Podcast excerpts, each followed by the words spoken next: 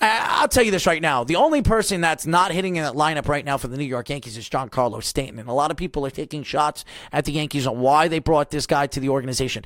They didn't give up anything for Giancarlo Stanton. Does anybody uh, not understand that? Arguably the, the a top five player in the league, the Yankees gave up nothing. They gave up nothing. So all you Yankee fans that say, "Oh, this guy's a he's a bombshell," this guy's still going to hit 30 home runs, 35 home runs. This guy's still going to get about 100 RBIs. And all you Yankee fans are just talking about how many strikeouts he has. And I know what Jeff is going to say. And Jeff's going to say you have two guys in a lineup that's going to strike out 300 times, but you have two guys in a lineup that probably has the best on base percentage in all of baseball. Jeff, so Jeff loves making fun of you for not caring about strikeouts. yeah, you, you know why? Because I look at everything. You look at strikeouts, you have to also look at base on balls, on base percentage. These two are the best in the league.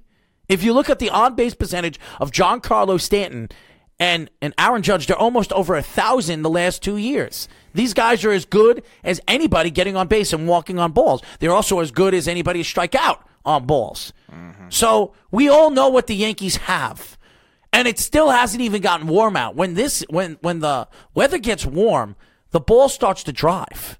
The ball starts to peel out of the stadium. And the Yankees have a tremendous amount of power in that lineup. And if you're, if you're watching Didi Gregorius the way he's hitting the ball right now, and it's still not even warm out, watch what this guy's going to do when it gets warm out. Every single year, he went from 15 home runs to 20 home runs to 25 home runs. This year, he could hit 30 home runs with the Yankees at the shortstop position.